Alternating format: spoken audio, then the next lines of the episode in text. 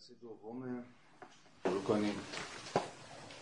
ما از امروز چنان که بردش رو داده بودیم وارد خود متن خواهیم شد و در واقع کلنجار رفتنمون رو با متن هگل شروع کنیم. سوال اصلیمون هم همینه چجوری باید هگل رو بخونیم؟ و چنان که گفتم سعی خواهیم کرد که به روش بینامتنی هم پیش بریم.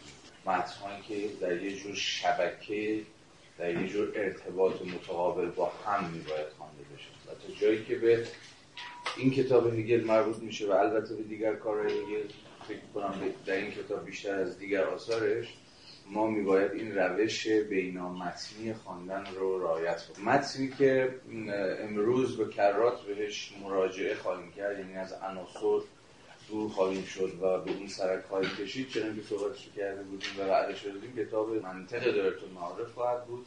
و سعی می‌کنیم که در پرتو نوری که منطق دایرتون معارف خواهد خوابوند گره های و گیر و گرفتاری های عناصر رو سعی کنیم که باز بکنیم.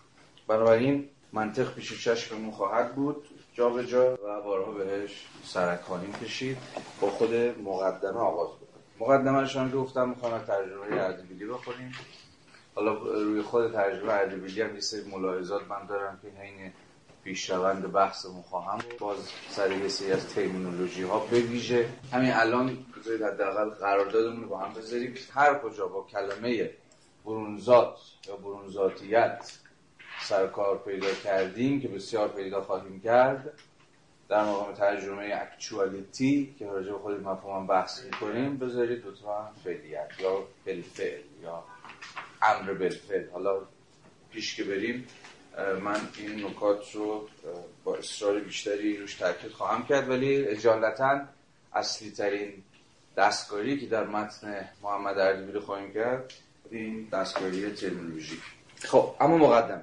مقدمه های هگل و آثارش کمکی یا کمک آنچنانی به ما در فهم جهان اثر نمی‌کنه. یعنی معمولا ما از مقدمه سنتا انتظار داریم که به ما بگی در خود تکست در خود بدنه اصلی کتاب قرار با چی مواجه بشیم دیگه؟ مسیر رو بگه موضوعات رو بگه بگه از کجا به کجا حرکت می‌کنیم چیکار می‌کنیم چیکار نمی‌کنیم. مقدمه های هگل در واقع خودشون بعضا متن مستقل که می‌توانن مستقل خونده بشن و یه جور کمک یا دقیق ترین معنای کلمه یک درآمد به بدنه اصلی کتاب نیستن. از این حیث شاید معروف ترین مقدمه هگل خود مقدمه پیداشناسی باشه دیگه. خب معروف هم هست و بارها و بارها در زبانهای مختلف مستقلا حتی به کتاب منتشر شده.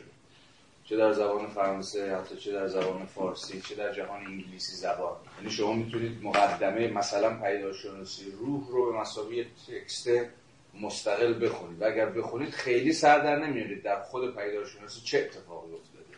خود پیداشناسی این متن مستقله. بیشتر اهمیت شاید بشود گفت اهمیت روشی داره مقدمه های هگل. یعنی بیشتر هگل اونجا بر سر روشی که در اون متن باهاش داره کار می‌کنه و میفلسفه بحث کرده و حرف زده و سخن این داستان در قبال مقدمه عناصر هم به طریق اولا صدق می‌کنه. من همین اخیرا متوجه شدم حتی مقدمه عناصر هم جداگانه منتشر شده جداگانه تفسیر شده فقط به مقدمه عناصر اختصاص داره. یعنی باز هم متن متن در واقع تا حد زیادی مستقلی است و خواهیم دید همین الان بلافاصله بعد از صحبت های ابتدایی من که اهمیت روشی این مقدمه در فهم کتاب عناصر از چه قراره. به حال هگل چند هدف خیلی مشخص داره این مقدمه. هم یه جورایی داره تصفیه حساب می‌کنه با فلسفه های رقیب زمانه خودش. اگه خونده باشید جا به جا به لحن جدلی هگل در مقدمه پی بردید به این لحن جدلی. به ویژه با کسی که داره گفتگوی خیلی جدی انتقادی می‌کنه در واقع یاکوب فریسه. که حالا بر سرش ما درن خواهیم کرد و بر سرش بحث بکنیم که این بابا کی بوده کی نبوده مثلا اهمیت این مجادله هگل این آدم در واقع چیه؟ یعنی هم مقدمه یه لحن جدلی داره خیلی داره یعنی مرزش رو با بقیه متفکران فلسفی و سیاسی هم عصر خودش تا حدی داره روشن می‌کنه. جایگاه خودش رو در میدان مناقشات و پیکارهای فلسفی سیاسی زمان خودش داره تا حدی مشخص می‌کنه که کجا وایسه در واقع تعیین تکلیف داره می‌کنه با این پوزیشنش در میدان و تا حدی داره بر سر روش بحثش سخن میگه و راجع به موضوعات دیگری هم که ما بر سرشون خواهیم ایستاد البته بحث می‌کنه و از همه مهمتر مسئله خود شعن فلسفه یک و دوم نسبت فلسفه با دولت. بنابراین ما بحث امروزمون راجع به عناصر رو به سه بخش تقسیم می‌کنیم متناسب با مباحث خود مقدمه. یک اول راجع به روش بحث می‌کنیم. روش عناصر چیست؟ که در واقع به معنای عام کلمه همان روش تفکر فلسفی هگله در همه چون روش در هگل عامه. یعنی اینگونه نیست که در یک اثر روشش چنین باشه در اثر دیگه روشش چنان. ما از روش عام تفکر فلسفی در اندیشه هگل سخن خواهیم گفت. در فاز اول بحثمون در گام در واقع دوم به سراغ خود معنای فلسفه خواهیم رفت. اصلا وقتی هگل داره از فلسفه حرف می‌زنه که توی خب تایتلمون هم هست عناصر فلسفه حق. به واقع از چی داره حرف می‌زنه؟ شعن فلسفه برای هگل چیه؟ بر سر این بحث می‌کنیم و دور این مفهوم فلسفه در اندیشه هگل تا حدی خواهیم چرخید و همون فاصله گذاری جدلی خودش رو با فلسفه های هم اصرش به ویژه در فلسفه سیاسی روشن خواهیم کرد و در فراز آخر همون فراز سوممون حالا متناسب با زمانبندی کلاس بر سر نسبت بین فلسفه و دولت بحث می‌کنیم. نسبت فلسفه و دولت چیه؟ و اینجاست که پای مفهوم اکچوالیتی میاد وسط پای مفهوم فعلیت میاد وسط و باید به تفصیل بحث کنیم و اینجا در حال یکی از گرهگاه هایی که اگه هیل رو در همین گام نخست بر سر مفهوم بسیار تعیین کننده فعلیت بد بفهمیم چنان که سنتا بد فهمیده شده حالا خواهیم دید و من اشاره خواهم کرد که چرا و حول چه داستانی بد فهمیده شده. کج خواهد شد فهممون و سر از جاهای نامربوطی در خواهیم بود. بنابراین این سگامی است که امروز برخواهیم داشت در خواندن مقدم از همون صفحه نخست شروع کنیم صفحه 91 رو می‌خونم از همین کتاب کوچک. در فراز اول هگل همون سخنی رو که هفته پیش بر سرش بحث کردیم رو خودش بیان می‌کنه. یعنی اینکه ما عناصر فلسفه حق رو درون نظام درون سیستم هیلی چگونه باید بفهمیم؟ یا به تعبیر دیگه عناصر در کجای نظام هگلی قرار می‌گیره؟ چنان که گفتیم هگل نوعی توپولوژی فلسفی داره به خاطرتون هست هفته پیش یه جور توپولوژی یعنی موضع شناسی. یعنی تو این توپولوژیش که هر بخشی از فلسفهش یه جایگاه مشخصی داره در یک سیستم. در اون خودش اسمش رو به اسم این سیستم گذاشته بود چی؟ دایره المعارف علوم فلسفی. اصلا دایره المعارف هم اسم خاص کتاب هگله کتاب سجلی هگله بخشش هم که یادتونه. منطق علم منطق علم طبیعت یا فلسفه طبیعت و سوم علم روح یا فلسفه روح. این سه بخشش بود. این و هم دایره المعارف نام عام دستگاه یا همون نظام هگلی و در این توپولوژی یعنی اصلا دایره المعارف رو باید توپولوژیک بفهمید. جایگاه شناسان موضع شناسان. عناصر جایگاه مشخصی داره. یعنی شما عناصر رو می‌تونید وردارید و بذارید سر جاش در داره تو معارف هگلی در نظام هگلی پس اینو بحث کردیم و من دیگه بهش بر نمیگردم. الان دوباره خود هگل خیلی به اختصار و خیلی فشرده داریم داستان رو در واقع توضیح میده. انگیزه اصلی من از انتشار این طرح کلی اوتلاین مثلا همین من یه توضیح کوچولو بدم. سر عنوان کتاب. عنوان کتاب چنان که می‌دونید در واقع ترجمه شده در انگلیسی به Elements of the Philosophy of Right الان من سر عناصرش توضیح بدم. مثلا عناصر یعنی چی؟ سر فلسفهش امروز بحث خواهیم کرد. چنان که گفتم در فاز دوم جلسمون و مفهوم حق هم که یه جورایی از اول تا انتهای کلاس راجع مفهوم حق داریم صحبت می‌کنیم. اما جلسه آینده به تفصیل من مقدمه در باب مفهوم خود حق خواهم در مفهوم رایت و سر سنت های فلسفه حق صحبت یعنی اصلا رایت یا حق چجوری فهمیده شده در سنت های ما؟ در دو تا سنت عمده بحث کرد دو تا سنت عمده ای که ما در فلسفه حق داریم یا فلسفه قانون داریم؟ سنت اول سنت سنت حق یا قانون طبیعی و سنت حق یا قانون موضوعه یا وضعی. یعنی natural law در برابر positive law. در برابر هر دو اینها باید مفصل بحث. یعنی در قلم رو فلسفه حقوق خواهیم بود جلسه آینده و بعد حالا باید ببینیم هگل کجا این بازی وایساده.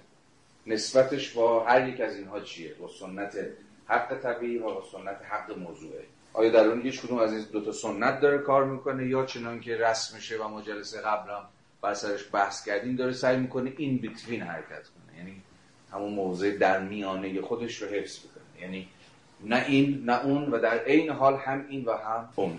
حالا فلسفه هم که سخن خواهیم گفت اما اصطلاح آلمانی که هگل به کار برده گروندلینین بیسلاین که اگر هم بشه اون رو هم ترجمه کرد به نظرم هم میشه میرس بیس لاینز بهترین ترجمه که میشه براش گذاشت رؤوسه. رؤوس فلسفه حق. یه ترجمه دیگه ای که از عناصر وجود داره که ترجمه دهه 1960 که اخیرا یک ریوایز شده توسط اشتفان هولگیت در مقام یک هگرشناس معاصر و دوباره منتشر شده و ترجمه خیلی خیلی بهتری شده از نسخه خود ناکس. اسم کتاب گذاشته Outlines of the Philosophy of Right یعنی بازم میشه Outlines رو رؤوس ترجمه کرد طرح کلی چنان که اردبیلی اینجا گذاشته می‌شود ترجمه کرد. و البته برای همین لینین یا Outlines معادل Elements هم معادل پر بیراهی نیست. یعنی عنصر. وقتی ما از عنصر حرف می‌زنیم داریم از چی حرف می‌زنیم؟ از یه جور معلفه برسازنده یک چیز داریم حرف می‌زنیم. حتی در طبیعیات و اینا هم داریم دیگه. از عناصر چیزها یعنی عناصرها معلفه هاشون چی چی تشکیل شدن؟ معلفه های برسازنده معلفه های بنیادین حتی بعضی ها در انگلیسی من دیدم که principles هم گذاشتن. principles of philosophy یعنی اصول فلسفه حق.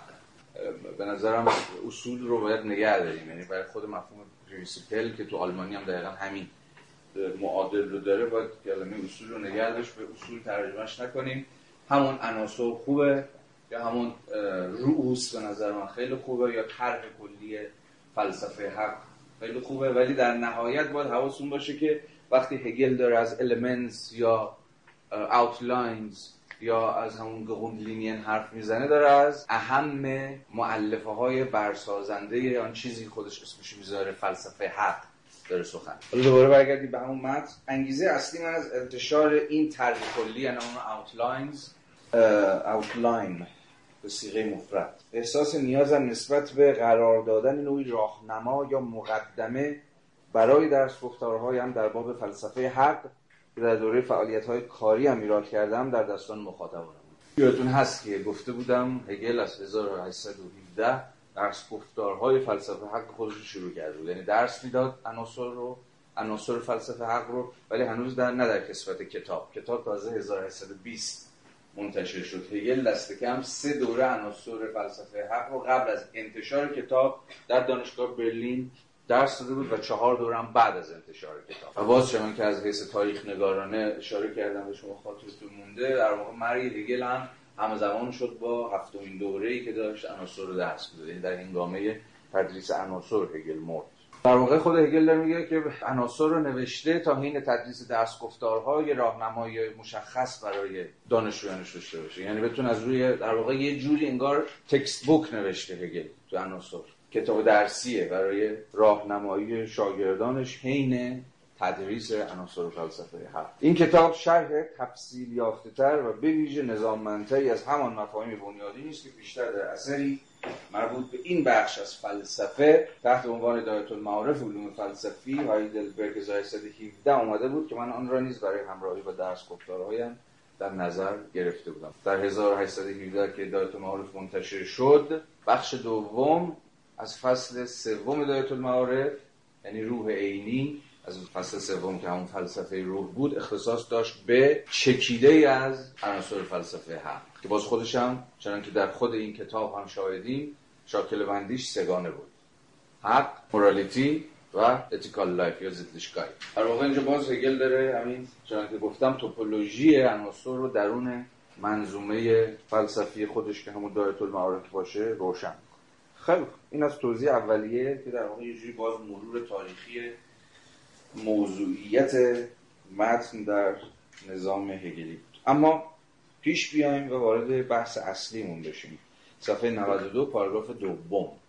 این کاملا درست است که تفاوت اصلی این طرح کلی با یک چکیده معمولی شیوه است که اصل راهنمایان را تشکیل میده یعنی همین ابتدای کار هگل داره از حیث متدیک راه خودش رو از فلسفه های دیگه جدا می‌کنه. یعنی میگه چیزی که کار من رو مشخصا عناصر رو و به شکل عامتر کل نظام فلسفی هگل رو از فلسفه زمانی خودش جدا می‌کنه متد یا همون شیوه فلسفی اوست. حالا می‌خوام راجع به همین شیوه فلسفی هگل بحث کنیم.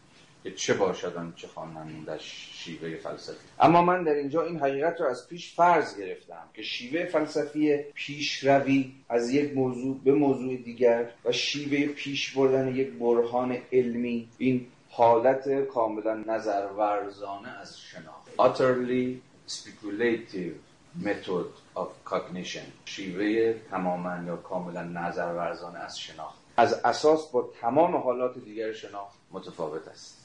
یعنی اون روش متفاوت هگل همون چیزی که اسمش می‌ذاره فلسفه نظرورز speculative philosophy و ما الان می‌خوام راجع همین مفهوم بحث فلسفه نظرورز هگل چیه و مختصاتش از چه حیثه و تفاوتش با دیگر فلسفه ها کجاست؟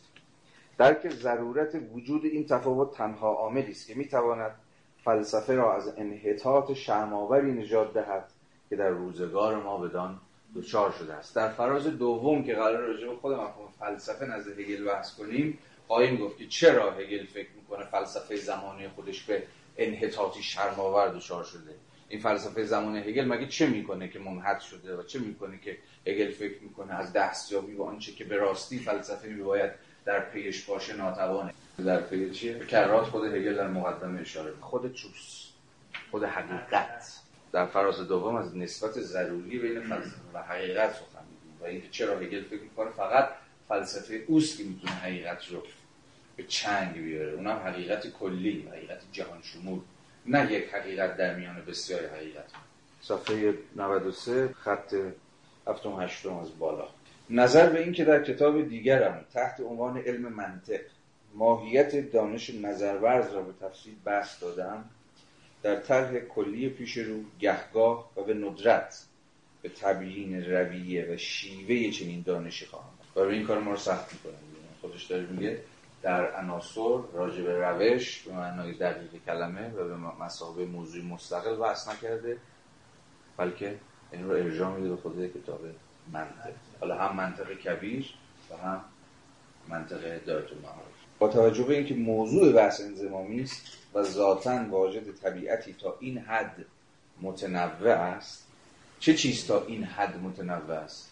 داره میگه موضوع من موضوع این کار موضوع این کتاب این فلسفه حق دیگه معنی داره میگه تا این حد متنوع است. من به منظورش چیه به نظر شما؟ فقط فلسفه های حق بسیاری وجود داره. دست کم دو, دو سنت فلسفه حق طبیعی با همه تقسیم بندی ها و جریان شناسی های داخلش و فلسفه حق موضوعه. بلکه اون چیزی که از اساس متفاوته چیزی که هگل اسمش رو نظم های اخلاقی کایت ها یا به تعبیر جوامع متفاوت جوامع متفاوتن دیگه. و هر جامعه هم یه جور نظم اخلاقیاتیه یه جور کایت خاص خودشو داره. حالا مسئله برای هگل همینه که چگونه میباید از فراز این تنوع ها این کثرت ها این یه جور پلورالیزم رئالیستی فراتر رفت و فلسفه حقی تدوین کرد که بتونه فراسوی این تنوع ها و کثرت ها به خود حقیقت یعنی به the truth نه a truth دست پیدا کار فلسفه چنان که بارها و بارها هگل اشاره خواهد کرد و ما در طول خواندن کتاب عناصر خواهیم دید و امروز با تاکید بیشتری در این خواندن مقدمه دشواریش دشواری کار فلسفه سختی کار فلسفه همین فرارفتن از تنوع و کسرت و تعیین های تاریخی. اگه بیش از اندازه فلسفه بخواد خودشو درگیر امور کثیر کنه امور متنوع کنه که اینجا به رنگی و جای دیگه به رنگ دیگه از بنیاد گذاشتن امر کلی ناتوان میشه. مدام باید رو بگردونه این سمت و رو بگردونه سمت دیگری. ولی کار فلسفه در مقام قسمی بنیاد گذاری میباید فراسوی این تعیین های تاریخی فراسوی این پلورالیزم باشه فراسوی این multiplicity جهان چندگانگی و بس‌گانگی خود جهان تجربی جهان تاریخی جهان بالفعل حالا باز به این مفاهیم باز خواهیم گشت.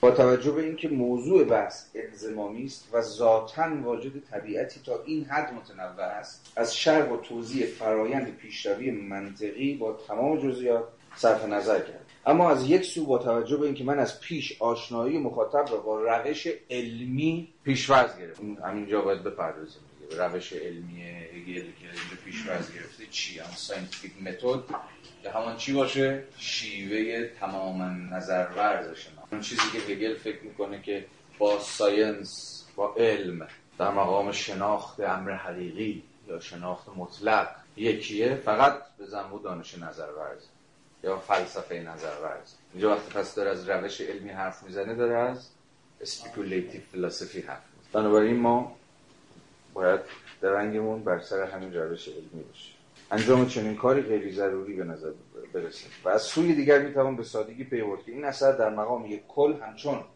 ساختمان بخش های مختلفش بر روح منطقی استوار است. دو تا نکته مهم داره اینجا. هر اثر فلسفی هگل رو و ایزن عناصر رو باید چنان که خود هگل هم داره تاکید می‌کنه مسائل کل از قول. نمیشه یه گوشه ای از این رو گرفت و کشید بیرون. همه تلاش هگل در نهایت اینه که به یک تعبیر حالا معمارانه که خیلی هم دقیق نیست اما برای تقریب به ذهن اونقدر هم شد بد نباشه اینه که آجر و آجر بچینه بیاد بالا. شما هیچ یک از این آجرها رو نمی‌تونید در بیارید اینجور کل بنا فرو خواهد ریخ ولی روش هگل به دقیق ترین معنای کلمه سیستماتیکه دیگه نظاممنده. خودش هم دیدید از چی حرف می‌زنه؟ پیشروی گام به گام حرف یه جورایی و به یک معنای استپ بای استپ یعنی پروگرشن استپ بای استپ یعنی پیشروی گام به گامه یعنی هر گامی که شما برمیدارید مبتنی بر گام های قبلیه که تمهید شدن. هیچ گامی دست کم تا جایی که به خود هگل مربوط میشه قرار نیست بیهوده باشه. و در نهایت که این بنا کامل میشه که شما به جایگاه و به شعن هر یک از این گام هایی که عین مسیر برداشته شدن پی خواهید بود بنابراین تفکر برای هگل چون خودش باها اشاره کرده کل حرکته. اصلا خود تفکر رو باید در این حرکت فهمید. تفکر ایستا نیست در یعنی گام به گام باید در حین این حرکت در حین این پروگرشن برای ما آشکار بشه که قضیه از چه قرار حالا این رو در خود روش هگل خواهیم دید. روش فلسفه نظرورز تلاشش دقیقا اینه که گام به گام و مرحله مرحله پیش بیاد. ما این مراحل رو که مراحل سگانه هم هست تا دقایق دیگر با دقت بحث خواهیم کرد. یه سوال داشتم که یکی از نقدایی هم که به هگل میشه دلیل رابطه هست که اگر یه آجرش رو برداری کل این بنا میریزه. ولی واسه من سوالی که پیش میاد اینه که این نگاه به سیستم هگل که اگه ما یه آجرش رو برداری میریزه با خود روش هگلی که در پی یه سیستم پویاییه که هی تغییر کنه و اون دیالکتیک که مد نظرش نفی هی جلو میره با این تناقض نداره. هگل رو اگه ما بیاییم به عنوان یه موجود زنده در نظر بگیریم خیلی فرق می‌کنه. حالا با اون ساختمونه که یه آجرش رو برداری خیلی فرق می‌کنه با اینکه یه آجرش رو برداری میریزه. این سیستم می‌تونه پویا باشه متحول بشه. مسئله عمده ای که الان باید بفهمیم و در گام های بعد بهتر خواهیم فهمید این اصلا این روش چی هست؟ در درجه خود این روش چیه؟ خود اون کلی که هگل ازش داره حرف می‌زنه چیه؟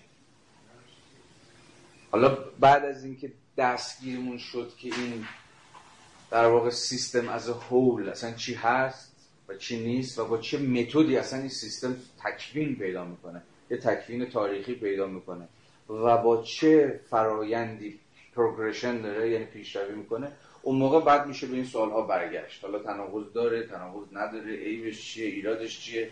من پیشنهادم از حیث پیشروند بحثم همینه اصولا و کلا نه فقط برای این کلاس. برای وسط کشیدن پای نقد ها که حتما وجود داره. خیلی هم جد. کل تاریخ پسا هگلی تاریخ نقد هگله. یه جور تاریخ تعیین تکلیف کردن با هگله.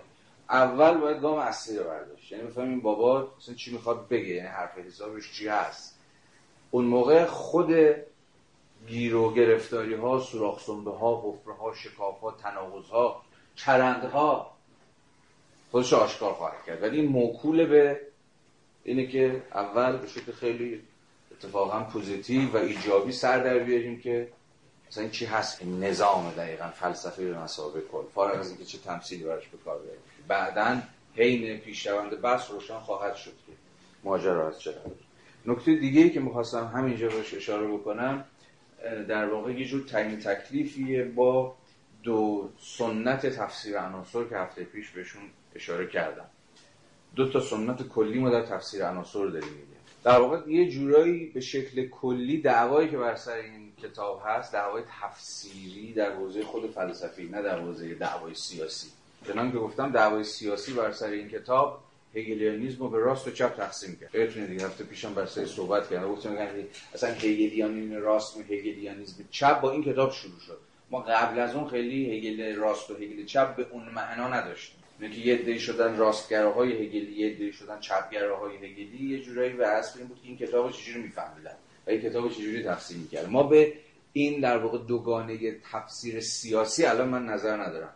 دوگانه تفسیر فلسفی این کتاب دو تا سنته که هنوزم دارن با هم رقابت می‌کنن و بحثشون جدی. یعنی کسایی که مدعی فهم این کتاب موکول به فهم متافیزیک آقای هگله و کسایی که میگن شما متافیزیک هگل هم ندونستی ندونستی.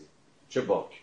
خود کتاب می شود مستقل خوند و فهمید و آدم دستگیرش بشه که این بنده خدا می‌خواسته چه بکنه در این کتاب اصلا حرف حسابش چی طرف داره تفسیر غیر متافیزیکی از عناصر خیلی پر بیراه نمیگن. از این حیث که در نهایت شما می‌تونید بفهمید اگر متافیزیک هگلی هم ندونید که به حال هگل چیکار می‌خواد بکنه. کلیتی از پروژه هگل دستتون میاد. ولی اگه قرار باشه که فهم درست و درمونی به دست بیاریم و در واقع خود عناصر رو چنان که گفتم درون نظام هگلی بفهمیم چنان که خود هگل رو خیلی به تصریح داره همینجا تاکید می‌کنه. این موکول به مطلقا موکول به فهم متافیزیک هگلی خودش هم دیگه سریعتر از این نمی‌تونست. در همین خطوط اول بگی که آقا من اصلا فرض گرفتم شما منطق منو خوندید و روش تفکر نظرورز رو می‌دونید و بنابراین براتون روشنه که این کتاب چجوری داره ساخته میشه. یعنی مثلا خود پروگرشن خود این کتاب چه شکلی؟ پیش روی خود این کتاب از چه قراره؟ بنابراین به نظرم که از الان هم بود روشن باشه طرفدار سنت تفسیر متافیزیکی از کتاب عناصرم. یعنی فکر کنم الان خواهم همین کارو بکنیم دیگه برای فهمش هی مدام می‌خوایم رجوع کنیم به نظام متافیزیکیش که در منطق تدوین شده. همچنین این همان نقطه نظری است که در وهله نخست تمایل دارم رساله پیش رو از منظر آن مورد فهم و قضاوت قرار گیرد. چرا که آنچه این رساله به آن سر کار دارد علم است و در علم محتوا ذاتا از صورت جدای ناپذیر است. وقتی هگل داره از علم science یا به قول خودش Wissenschaft حرف می‌زنه یعنی از خود علم سخن میگه شما می‌تونید مطمئن باشید که همزمان داره از خود فلسفه هم سخن میگه. چون تلاش هگل برکشیدن فلسفه به ساحت علم. یعنی می‌خواد که اصلا فلسفه رو تبدیل کنه به علم. از مجرای دستیابی به خود the truth به خود حقیقت.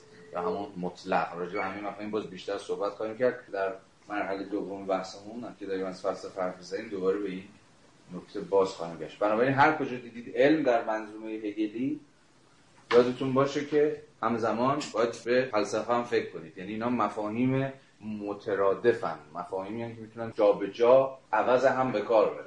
علم و فلسفه و حقیقت و مطلق اینا همه برای هگل یکیه. یا به یه تعبیر شاید یکم دقیقتر قرار یکی بشه. مثلا شما مقدمه خود پیدارشناسی روح رو اگر بخونید همونجا در همون ابتدا هگل هدف خودش رو از این تر دقیقا فراروی فلسفه و تبدیل فلسفه به دانش یا همون ویسنشافت یا همون علم به تعبیر امروزی ما معرفی می‌کنه. کاری بیشتر از این نمی‌خوام بکنم که فلسفه رو به خود ساینس بپیشم باشه این روزا دیگه کسی این سودا رو نداره دیگه. فقط در قرن بیستم یه نفر بود که می‌خواست این کار رو بکنه. فلسفه مسابقه علم متقن. نه دقیق نه متقن. حالا البته نه به معنی اگر به این بحث علاقه مندید کتاب ترجمه شده یه خوشبختانه خود آقای حسل به فارسی رو برید بخونید و بعد یکی از پروژه جذاب می‌تونه همین باشه دیگه. فلسفه مسابقه علم هیگلی و فلسفه مسابقه علم حسیلی مثلا نسبت هاشون چیه؟ کجاها به هم نزدیک میشن کجاها دور میشن؟ حالا بگذارید و بنابراین تاکید دوباره که خود این بابا هم داره به ما میگه که تمایل داره که رساله پیش رو از همین منظر یعنی از منظر علم بودنش یا به تعبیر بهتر از منظر علم نظر ورز بودنش. مورد قضاوت قرار بگیره. یعنی در پرتو نظام هگل حالا باید درنگ دقیق تری بکنیم. و از خودمون بپرسیم که speculation چی تفکر هگل و فلسفه نظرورز از چه ما در فارسی خوشبختانه اخیرا یه رساله خوب داریم که می‌تونید بهش رجوع بکنید. رساله ای که حامد صفاریان نوشته. به نام ترجمه کرده نظرورزی رو به فراکران نگر speculation. ترجمه از لحاظ ترجمه مفهومی ترجمه درستیه. یعنی دقیقا تو speculation مسئله بر سر اینه که شما از اون کران از اون حد از اون آستانه که الان همین لحظه جلوتون حاضره بتونید فراتر برید و اون پس پشت یا فراسوی کران یا افق یا آستانه رو ببینید. از لحاظ یه جور معناشناسی تاریخی speculation ناظر بر یه جور دیدبانی بر فراز برج های قله های نظامی بود. شما می‌تونید دور دست ها رو که فراتر از چیزه رو بتونید ببینید بالاتر از اون حدی که دژ یا قلعه یا هر چیزی ممکن می‌کرد. یه معنای دیگهش که امروزه وجود داره به معنی بورس بازیه speculation که اینجا میشه معادلش گرفت با یه جور گمان زنی تو بورس شما کارتون چیه؟ بورس بازی حرفه‌ای چیکار می‌کنن؟ از شواهد موجود یعنی از اون امر تجربی که حاضره مثلا تغییرات تاریخی قیمت سهام این شرکت یا اون شرکت یه حدس و گمانهایی می‌زنن راجع به تحولی که ممکنه در فراسوی این امر همین الان حاضر و همین الان موجود اتفاق بیفته. که بورس باز حرفه اینه دیگه یه بتونه حدس بزنه گمان بزنه که الان مثلا سهام کدوم شرکت می‌کشه بالا سهام کدوم شرکت سقوط می‌کنه و این همواره مستلزم رفتن به فراسوی امر داده است امر موجوده. امر بالفعله حالا از این معانی چیزی که بگذاریم از این معانی که مفهوم speculation داره در صورت تمرکز رساله آقای صفاریان بر همین مفهوم speculation ـه اما به صورت مشخص بر وجه مشخصی از speculation یعنی اون چیزی که خودش اسمش رو گذاشته برنهاد فرق و برنهاد هم ترجمه اجرایی در واقع تزه. speculative تز یا بعضا در انگلیسی خیلی ساده ترجمهش می‌کنن speculative sentence جمله نظر ورزانه‌ش چه جور جمله ایه و فرقش مثلا با دیگر در واقع ساختارهای زبانی چیه؟ به ویژه اینجا بحثی است در ساحت زبان و مشخصا زبان فلسفه. به حال اون رساله رو به فارسی ببینید. اگر علاقه‌مند بودین بحث رو با جدیت بیشتری دنبال بکنید. ولی من عجالتا به اون رساله کاری نخواهم داشت و اساس ترمینولوژیک هم بنا به دلایلی که به نظرم الان ضرورتی نداره برای سری صحبت بکنیم. ترجمه کنم speculation همون نظرورزی ترجمه بکنیم.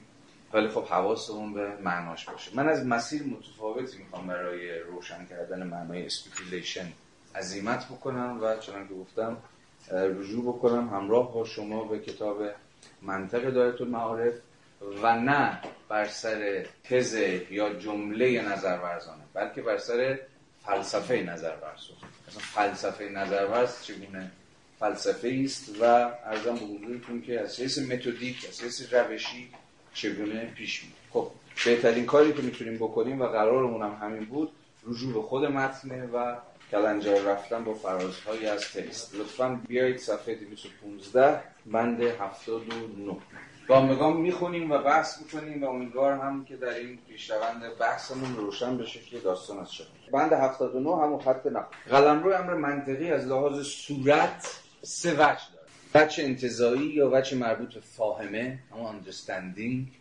باز من یه اشاره بکنم البته که می‌دونید فقط محض یادآوری. ما اینجا وقتی داریم در ایدئالیسم آلمانی داریم از understanding حرف می‌زنیم. برای که عرفا ترجمه فهم دیگه. اساسا به فهم به معنایی که مثلا در سنت هرمونتیکی داره یا هر چیزی شبیه این کاری نداره که مسئلهش بر سر چیه؟ یه جور آشکارگی خود معناست دیگه. فهم چیزها یعنی معنای چیزها برامون یه جوری آشکار بشه. وقتی از understanding در سنت ایدالیسم آلمانی داریم حرف می‌زنیم به معنای مشخص کلمه از چی داریم سخن میگیم؟ اگر با کانت شروع کنیم همون مقولات داریم. یا از فرم های تفکر داریم. مثلا کار فاهمه چیه؟ برای همین هم از به فارسی خوشبختانه یه سنتی که باب شد از فکر از دهه 60 بود این بود که understanding و تو سنت ایدالیسم آلمانی فاهمه ترجمه می‌کنه که با فهم به معنی که در دیگر سنت ها هست قاطی قاطی نشه. و وقتی ما پس داریم اینجا از فاهمه حرف می‌زنیم به واسطه یه جور فکولتی یا قوه داریم چی حرف می‌زنیم؟ از فرم های عقل داریم حرف می‌زنیم. یا از همون مقولات داریم حرف مقولات یا همون فرم های تفکر کارشون چیه؟ که ادراکات حسی رو در گام دیگری با هم دیگه در واقع ترکیب می‌کنن و به ما چی میدن؟ خود طبیعت یا خود ابژه. این ابژه ها تقویم ابژه ها یا چیزها اینکه چیزها چی باشن این باشن یا آن ترکیبی است از یا نتیجه همکاری است بین قوه حسانیت که داده های تجربی رو از بیرون می‌گیره و معقولات یا همون فرم های یا همون شکل های فاهمه. این حالا اجالتا نمی‌خوام حالا وارد جزئیات بیشتر این داستان. نمیشه راجع به تفاوت فهم هگل و کانت از فاهمه حرف تا حدی باید این گونه گفت که نقد هگل به فاهمه کانتی چیه؟ یا به تعبیری چرا فکر می‌کنه هگل که تفکر نباید تفکر منطقی اصلا خود منطق اصلا نظام هم دیگه. نظام تفکر عقلانی. وقتی هگل داره از لوجیک حرف می‌زنه داره از تفکر عقلانی سخن میگه. چرا نباید خودش رو در مرحله فاهمه متوقف کنه؟ چرا میباید از فاهمه فراتر بگذره فراتر بره؟ و گام در مرحله دوم و گام در مرحله سوم بذاره. حالا همینا رو می‌خوایم الان بحث کنیم. پس اصلا فلسفه نظرورز یه جور فلسفه چیه؟ این پروگرسه یعنی اولین ویژگی که باید برای فلسفه نظرورز مد نظرتون باشه اینه که تفکر در اینجا در حرکته یا در پیشرونده و همواره در پیشروندشه که از محدودیت ها پا فراتر می‌گذاره تا در نهایت قراره که به یه جور ابسولوت یا قراره که به حقیقت برسه برای اساسا تفکر ایستایی نیست. تفکری است که در پروسه شدن تاریخی به خودش سر و شکل میده. این این پروگرس بودنش اولین ویژگی که همینجا می‌تونید همین فراز اول می‌تونید متوجهش بشید. داره میگه اصلا امر منطقی یا تفکر منطقی به زمان دیگه سه تا مرحله داره. اینا همه مراحل الان داریم همه اولیشو خوندیم. اینا همه مراحل تفکر یه بار دیگه برگردیم بهش. قلم رو امر منطقی از لحاظ صورت سه وجه دارد. یک وجه انتظایی یا وجه مربوط به فاهمه. دو وجه دیالکتیکی یا وجه عقلانی سلبی. و سه وجه نظر ورزانه یا وجه عقلانی اثباتی یا ایجابی. positive دیگه حالا همینجا شما می‌تونید حدس بزنید که تفاوت هگل با کانت چیه. اینا الان اینجا چون موضوع اصلی بحث نیست من فقط به اختصار بهش اشاره می‌کنم. خب ما تو کانت به یک معنایی در همون تا, تا جایی که با امر منطقی سر و کار داریم در همون فاهمه متوقف میشیم. شناخت فقط از فاهمه برمیاد. کار عقل شناختن به یک تعبیری نیست. وقتی پای عقل میاد وسط ایده های عقل میاد وسط مسئله چیه؟ مثلا قلم روی امر اخلاقی تازه وسط کشیده میشه. عقل یا ایده های عقل در واقع مسئلهش بر شناختن یا شناخته شدن نیست کار فاهمه است. فاهمه با cognition یا با شناخت سر کار داره شکافی وجود داره توی کانت بین understanding و reason. ما در فاهمه متوقف میشیم در کانت. اما در همین جا می‌بینید که هگل می‌خواد شناخت رو به همون امر منطقی رو تا ساحت خود عقل پیش بیاره. اما خود ساحت عقل اینا روشن میشه یا روشنتر میشه. در گام های بعدی که با هم دیگه برخواهیم داشت اما خود ساحت rational یعنی ساحت امر عقلانی خودش باز دو تا دقیقه داره. دقیقه عقلانیت سلبی که میشه همون دیالکتیک یا میشه همون نفی و ساحت دیالکتیک ایجابی یا دیالکتیک مثبت یا تعبیر دوستمون آقای مرتضوی در این ترجمه عقلانیت اثباتی. پس اینها تا الان دست کم یه چیز رو می‌دونیم و اون اینه که فلسفه نظرورز گام سوم در تفکر منطقی است در نظام هگلی. جایی که ما قراره از چی سر در بیاریم؟ ایجابیت. و ایجابیت چیه؟ خود قسمی آشتی. آشتی بین تضادها کاربست این روش رو در خود عناصر پی خواهیم گرفت. یعنی فارغ از تفسیر خیلی انتظایی که هگل در کتاب منطقش داره از این گام های سگانه به دست میده. در عمل شما می‌تونید ببینید که واقعا چجوری داره کار می‌کنه. تفکر منطقی نظر ورزانه از همون بند اول شروع میشه این بحثمون. مثلا هفته آینده که بعد از اون بحث مقدماتی گفتم راجع به فلسفه های حق خواهیم کرد وارد موضوع حق که بشیم شما مثلا از بند 5 6 و 7 کاربست این روش رو در موضوع خود حق خواهیم دید که چجوری از ساحت فاهمه به ساحت اقلانیت سلبی و ساعت اقلانیت سلبی و ساعت اقلانیت ایجابی ما قراره که گذر بکنیم امروز بیشتر با صورت تفکر منطقی یا با فرم فلسفه نظر ورد آشنا خواهیم شد امروز. در جلسات آینده اینها یکم برامون واقعیتر و انضمامیتر میشه چون قراره که کاربرد پیدا بکنه در خود کتاب. حالا پیش بریم ببینیم داستان چی. این سه بخش منطق را تشکیل نمی‌دهند. خیلی مهمه. ما سه تا منطق مجزا از همدیگه نداریم. منطق فاهمه منطق دیالکتیک و منطق نظرورز بلکه مرحله های هر امر واقعی منطقی هستند مثلا در موضوع خود حق که خواهیم دید مسئله برای آقای هگلی نیست که ما سه حق جداگانه داریم.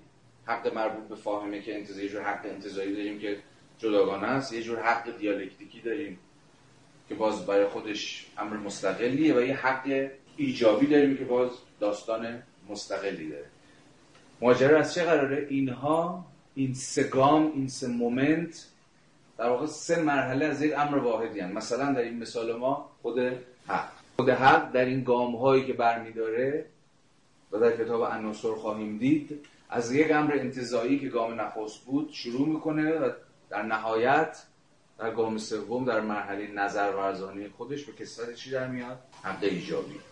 و حق positive. کل کتاب عناصر ترسیم همین مسیر شدن حق یا انضمامی شدن حقه. از انتزاعی و کلی و بیمیانجی و بی واسطه به یه حق انزمامی وساطتمندی که عملا چیزی کمتر از وحدت تعین ها نیست. من یه وعده روشنتر شدن مفاهیم رو در گام های بعدی بهتون بدم. و اصلا خود تفکر هگل هم همینه دیگه. جور شفافیت یا خود چیز در نهایت در انتها اتفاق میفته. یعنی معنای بعد از این کل این گام رو صبورانه بر میداریم و گام به گام پیش میریم تا اون آخر مخراست که حقیقت خودش رو آشکار می‌کنه. این البته به این معنی نیست که ما در هر گامی که برمیداریم نمی‌تونیم بفهمیم قضیه از چه قراره. ولی چنان که گفتم چون اساسا نظام چیزی جز کل نیست باید تمام این گام ها رو با هم دیگه برداریم تا در نهایت کاشف به عمل بیاد که موضوع از چه قرار هست و از چه قرار نیست. پس یکی از ظرایفی که همینجا باید لحاظ بکنیم اینه که این سه مرحله سه مرحله از یه امر واحدن یا به تعبیر هگل از هر امر منطقی واقعی هن. نه چیزهای جداگانه. نه سه منطقه مستقل هستن در بند هشتاد هگل مرحله اول امر منطقی رو توضیح میده. یعنی همان اندیشه ورزی مربوط به فاهمه همون مرحله نخست تفکر منطقی که همون آغاز کردن از چیه؟ امر کلی انتظاری. امر کلی که نخست مرحله تفکر. امر کلی که وقتی میگیم انتزاعی یعنی چی؟ یعنی فاقد هر شکلی از تعین. وقتی از abstract بودن یه چیز حرف می‌زنیم میگیم هیچ تعینی نداره. وقتی از انسان حرف می‌زنیم مثلا خود مفهوم human. یا مفهوم انتزاعی دیگه. فاقد هر شکلی از تعین تو اینو شما در مفاد حقوق بشر هم دارید دیگه. انسان مستقل از یا فارغ از اینکه جنسش چی باشه رنگش چی باشه قومش چی باشه طبقش چی باشه دینش چی اینا همه چیان؟ اینا همه تعین ها و ما به واسطه تعین هامونه که انزمام مثلا کانکریت بودن از امر انزمامی یعنی امر تعینمند. یعنی هر چقدر که ما تعین تعین های بیشتری داشته باشیم به یک تعبیر انزمامی تری یعنی انزمامیت خودش درگیر تعینه ولی وقتی از این چیز هر چی که می‌خواد باشه تعین هاشو می‌گیری اون چیز رو به کسفت چی برمیکشی؟ به کسفت امر انتظایی وقتی چنان که مثلا در همین مثال human دیدید انسان به خودی خود واجد هیچ تعینی نیست. یعنی از این حرف انسان به ماقوبه هیومن از ساچ از این حرف می‌دونی اصلا زن مرد سیاهپوست سفید پوست طبقه بالا طبقه متوسط بورژوا پرولتر مسیحی بودایی بهایی هیچ یک از اینا برای ما مهم نیست. مهم انسان بودن به ماهوه انسان به ماهوه انسان. انسان از آن حالی که انسان. مستقل از فارغ از چشم بسته بر این که اصلا تعیینهاش چیست و چه نیست و غیره و غیره. آقای هگل در از این سخن میگه که اولین گامی که ما در تفکر منطقی برمیداریم و نظام منطقی خود هگل هم ازش آغاز می‌کنه امر انتظایی فاقد تعینه. یا به تعبیری که خودش به کار می‌بره امر انتظایی بیمیانجی یعنی بی واسطه کلیه. خود وساطت ها هم به یه تعبیری همون تعین ها هستن. برای همین هم هست که هگل کتاب منطقش رو از چی آغاز می‌کنه؟ در مقام انتظایی ترین و در این حال کلی ترین و در این حال بی تعین ترین امر هستی. از بینگ میگه بینگ در گام نخست همون بودن هست بودن هستی انتظایی کلیه دیگه.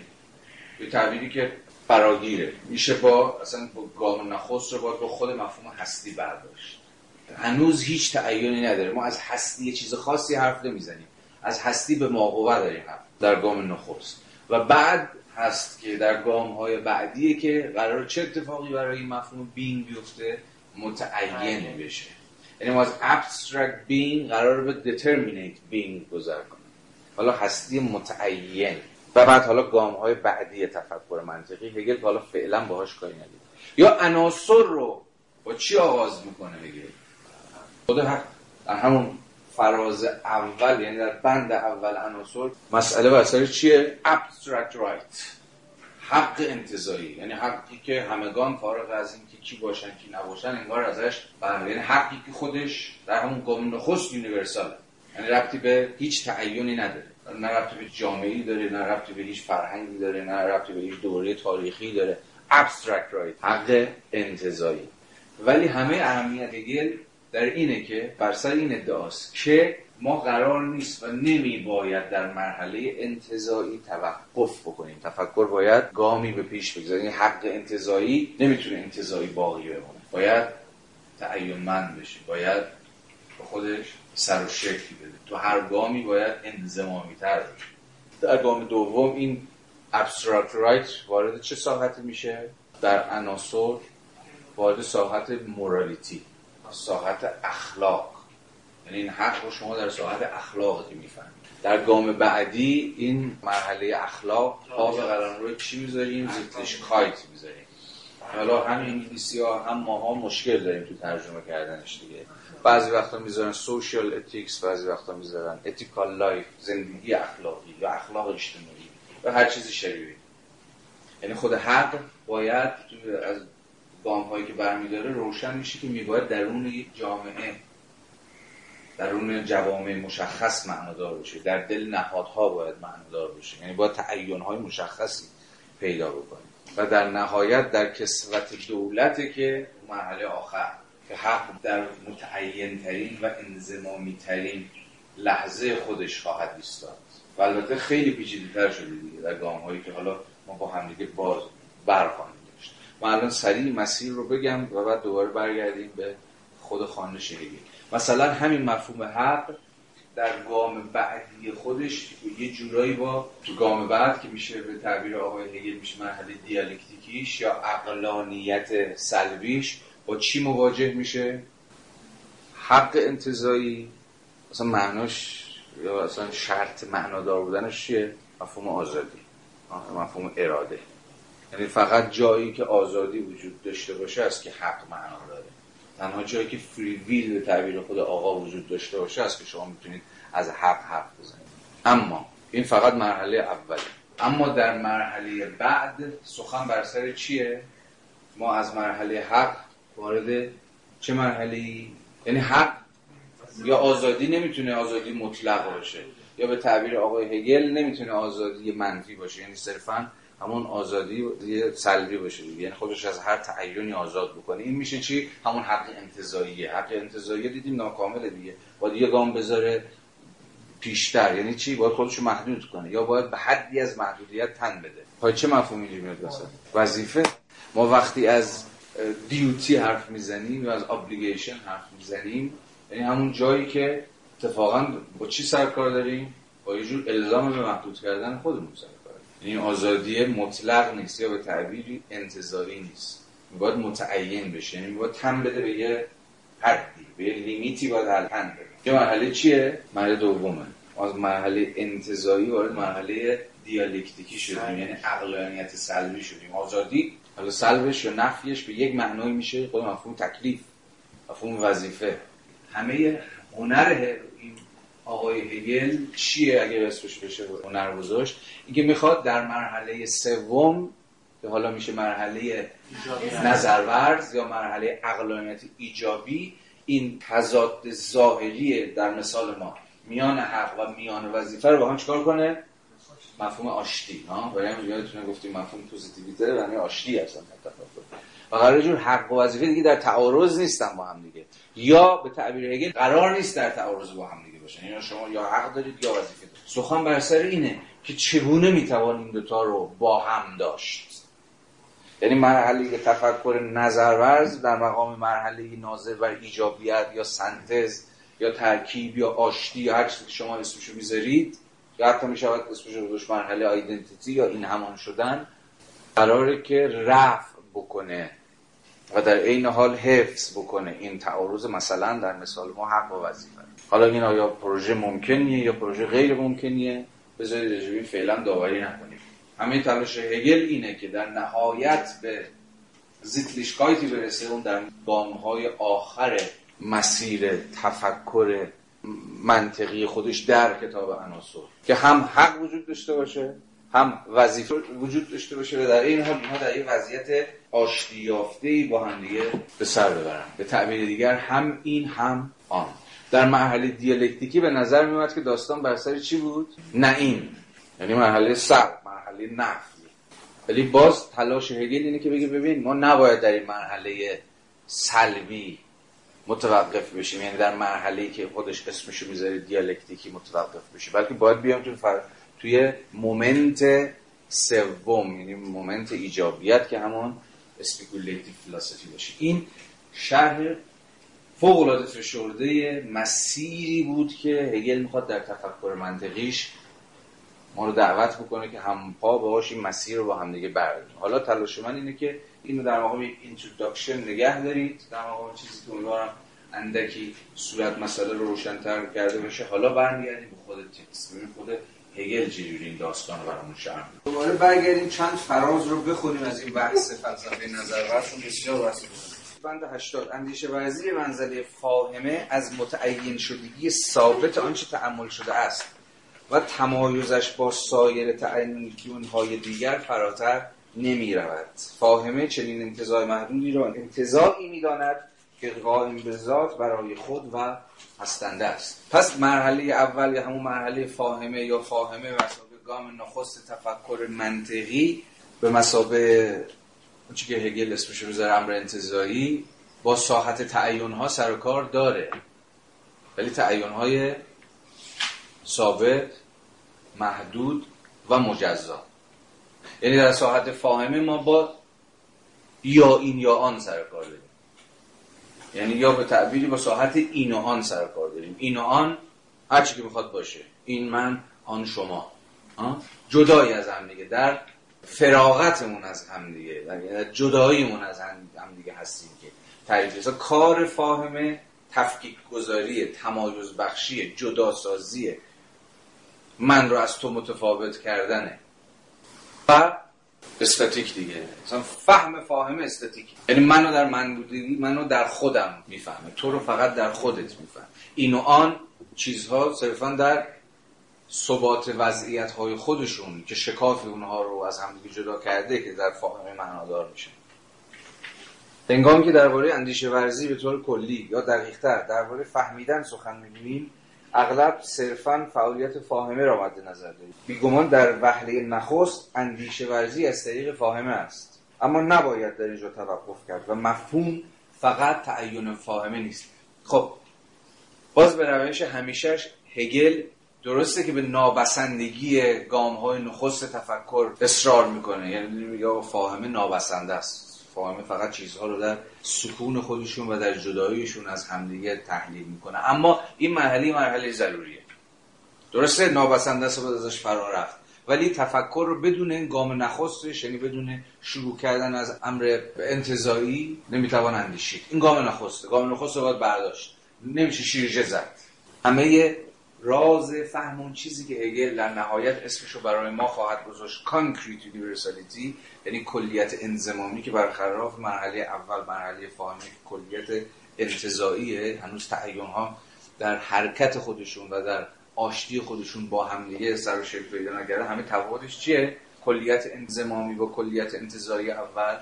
اینکه در کلیت انزمامی همه تفکر همه مراحلی رو تو پشت سر گذاشته رو در خودش داره یا در خودش محفوظ نگه داشته.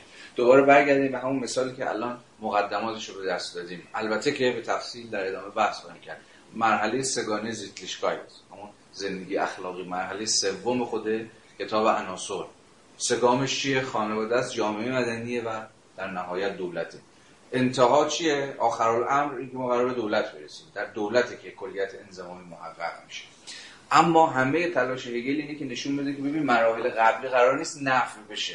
یا به تعبیری قرار نیست صرفا نفع بشه. قرار حفظ هم بشه. باز برگشت به همون مفهوم تعیین کننده آفبونگ هگلی که همزمان معانی نفی و حفظ و ترفیع رو افاده می‌کنه. یا اصلا بخوام یه ترجمه برای آفبوم بذاری که می‌دونی هم به انگلیسی تو چرا ازای مشکل شدن آفبوم چی بذارم؟ معمولا می‌ذارم سابلیشن. سابلیشن یه والایش یا فراروی یا یا تصریف که بیشتر تو روانکاوی اینا بکار ولی به نظر ما مفهوم ترفیع رو تو فارسی داریم که به تعبیر هر ستای معانی رو یه جورایی متبادر می‌کنه. نمی‌کنه تو ترفیع هم رفع دارید. یعنی وقتی شما قراره که تو مرحله آفربوم مرحله قبلی قرار رفع بشه.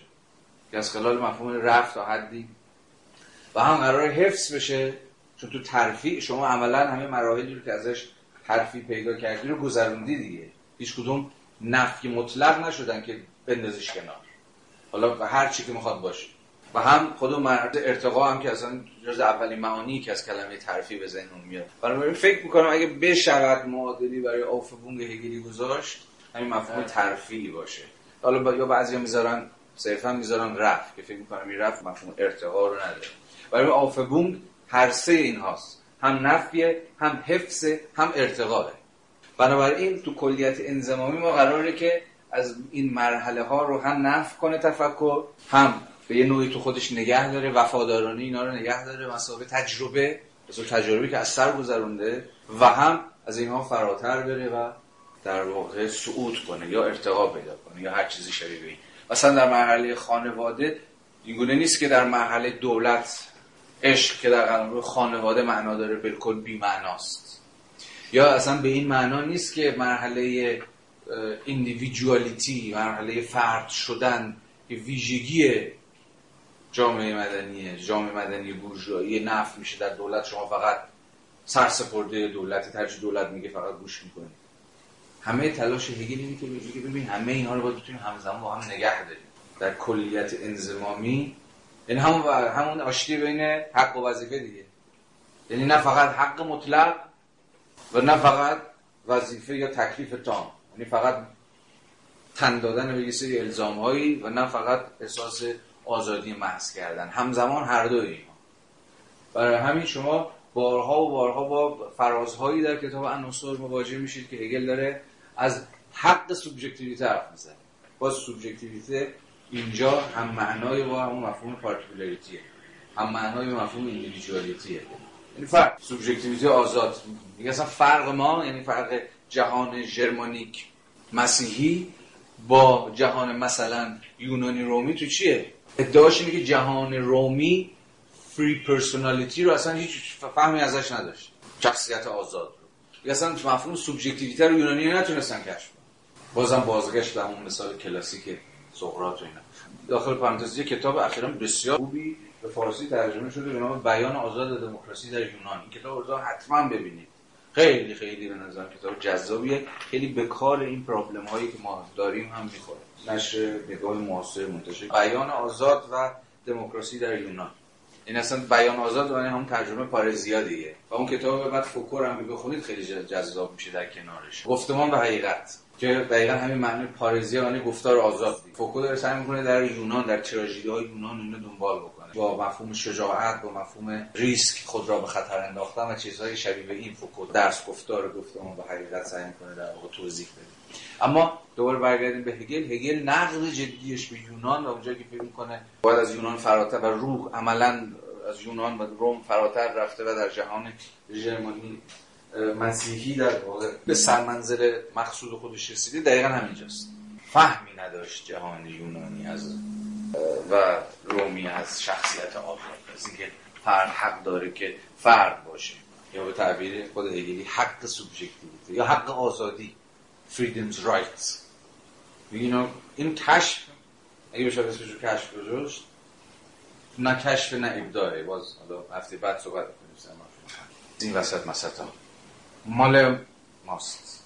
مال این جهان مسیحی که با تفسیر خاصی که از مسیحیت می‌کنه به ویژه مسیحیت حالا پلیسی رو می‌کنه که ایده آزادی رو مسیحیت بود کشف و در دولت بنابراین یه دولت اقتدارگرا نیست که از اون بالا فقط بگه بکن نکن و همه باید بهش تن بدم بگم بله چشم. دولت هگلی قرار حق آزادی رو یا حق سوبژکتیویته رو هم به رسمیت بشناسه. یعنی باز به تعبیر گذشته که به کار بردیم هم حق باشه هم وظیفه باشه. هم آزادی باشه هم ضرورت باشه. هم اتونومی باشه هم اطاعت. باز چنانکه که جلسه پیشم گفتیم هفته بعد به تفصیل بحثش برمیگردیم یه جوری سنگ بندش خود کانت گذاشته دیگه.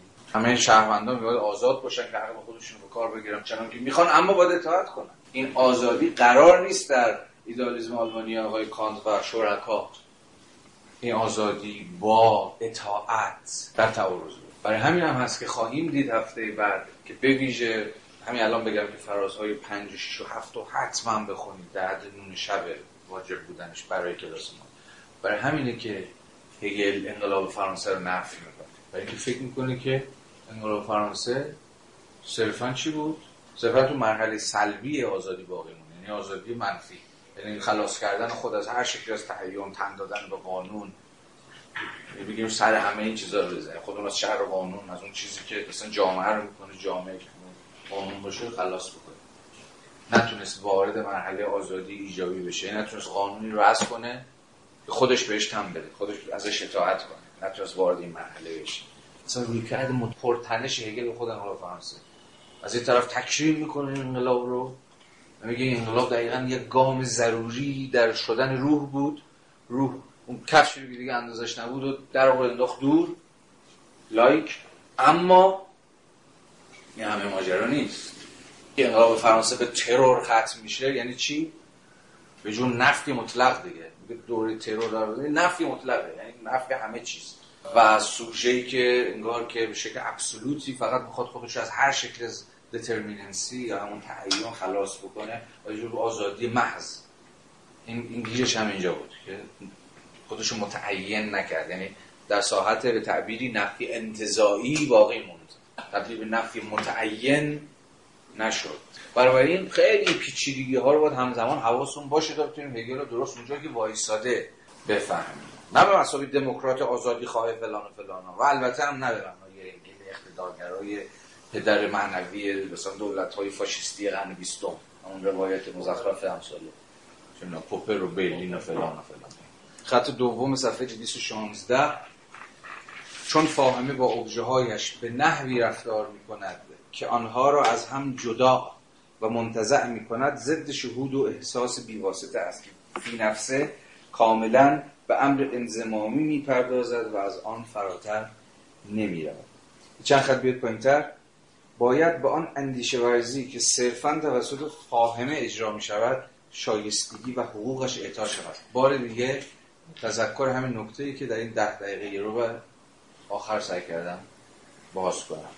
آنه که این مراحل مراحل ضروری تفکرن. هر گامی که برمیداریم یعنی هیچ گامی گام بیهوده نیست. مرحله فاهمه درست نابسند است اما ضروری. جدایی میگه باید اصلا شایستگی و حقوقش رو بهش عطا کرد. این شایستگی و حقوق به طور کلی عبارت از این است که بدون فاهمه هیچ ثبات یا متعین شدگی در قلم روی نظریه یا قلم روی عمل وجود نمی آید یکم در رابطه با شناخت فاهمه با درک ابژه های معلوم بر حسب تفاوت های متعین آنها آغاز می‌کنند و برای این باز می‌بینید که یه سری مفاهیمی دارن همبسته با همین گام نخست امر منطقی یعنی همون مرحله فاهمه شکل مرحله فاهمه. تا الان فهمیدیم که مرحله چیه؟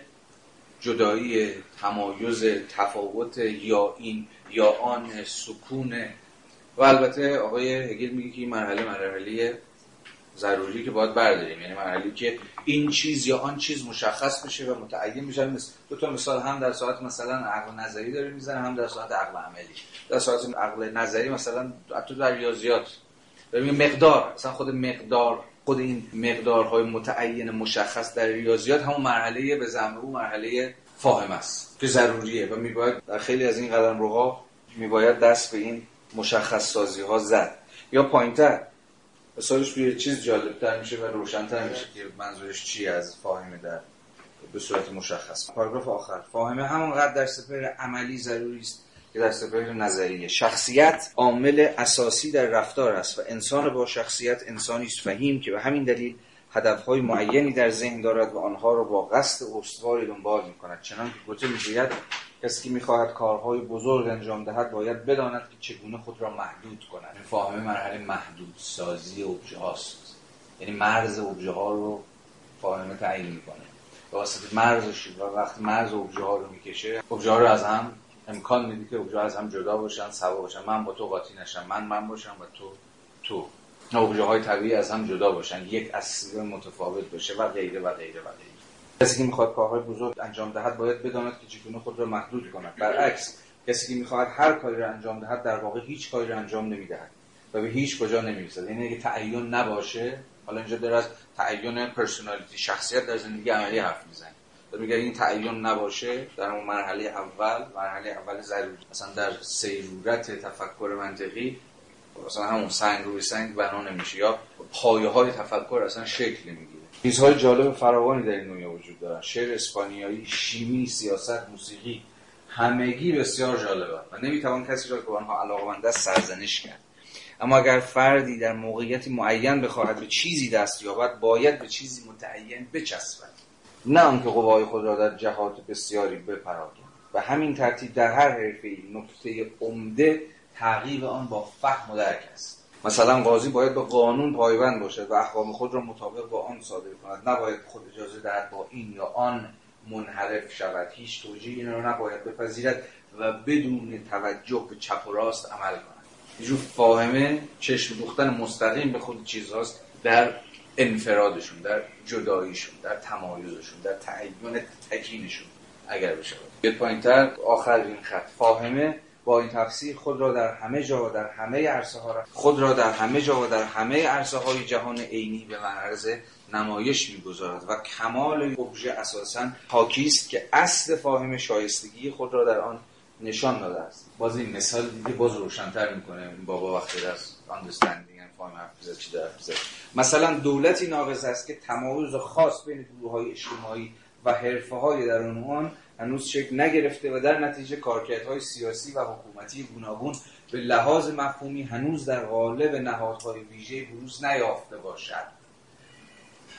درست همانطور که کارکردهای گوناگون احساس حرکت حذف غیره در ارگانیسم حیوانی تکامل یافته رشد می‌کنند بچه‌ای که جامعه شناسی خوندن در این فراز شما یاد کدوم مفهوم جامعه شناسی تمایزیابی دیگه دیفرنشیشن داره اصلا آقای هگل از این حرف می‌زنن جامعه جدید. حالا این داره تعبیر دولت رو به کار برده.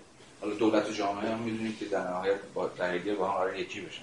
حالا مثلا جامعه جدید یا اون چیزی که آقای هگل اسمش می‌ذاره دولت ناقص البته جامعه قدیم و دولت ناقص جامعه که هنوز درش این فرآیندهای تمایزیابی اتفاق همه یکی هم. فرآیند تفکیک تمایز جدا شدن مستقل شدن اصلا شکل گرفتن خود دقیقا مفهوم فرد. فردیت های جدایی مستقل از هم هنوز اینا شکل نگیره یعنی هنوز ما وارد دولت مدرن نشدیم. هنوز در جامعه سنتی مبتنی بر همون همبستگی مکانیکی که انگار همه در کسفت یک ماه از پیش موجود حل شدن.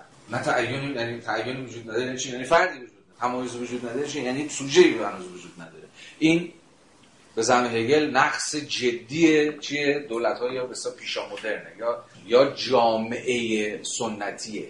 و باز همینجاست که میگه ببین این ضروری ها این گام باید برداشتش تمایز یابی.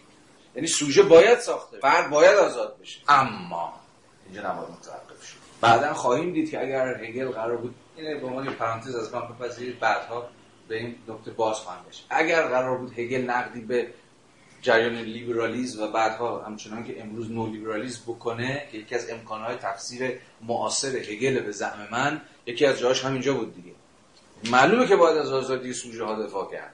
معلومه که دولتی که هنوز به مرحله تمایز یابی و تعیین و یا به زبان منطقی به مرحله فاهمی نرسیده دولت ناقصه. اما این همه داستان نیستش. فردیت ها صرفا اگر فردیت ها جدا از هم وجود داشته باشن و در گام بعد نشه از ضرورت هم پیوندیشون با هم سخن گفت از ضرورت شکل گرفتن اجتماعات جدید سخن گفت. اون چیزی که جامعه شناسا اسمش می‌ذارن گروه های ثانویه. گروه های ثانویه یعنی گروه که ما از پیش به شکل طبیعی درشون عضو خانواده فلان قوم قبیله ملت. گروه های ثانویه چی هن؟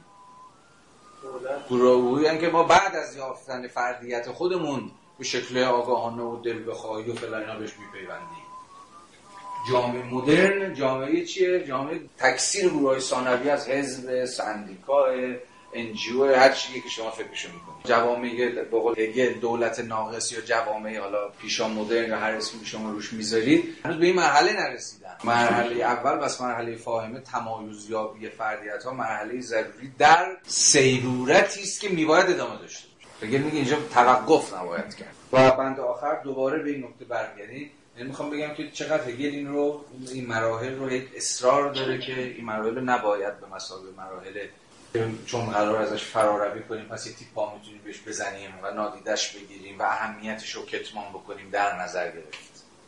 مثلا تفاوت هگل با سنت محافظه کاری همینه. وقتی همین حرفا رو بیاریم در فلسفه سیاسیش سعی کنیم بفهمیم. چون چنان که دیدیم ما قرار از ساحت فردیت ها فراتر بریم و دوباره یه وحدتی شکل بگیره و الان اینجا وحدت افراد آزاد. و به این معنا دوباره قرار یه کلی وجود داشته باشه که همه فردیت ها رو جمع بکنه زیر چتر خودش. اما این کل یک کل که دیدیم دیگه کل انتزاعی نیست. یک کل انزمامی یعنی قرار تعیین ها یعنی من تو در مقام من تو رو در خودش نگه داره.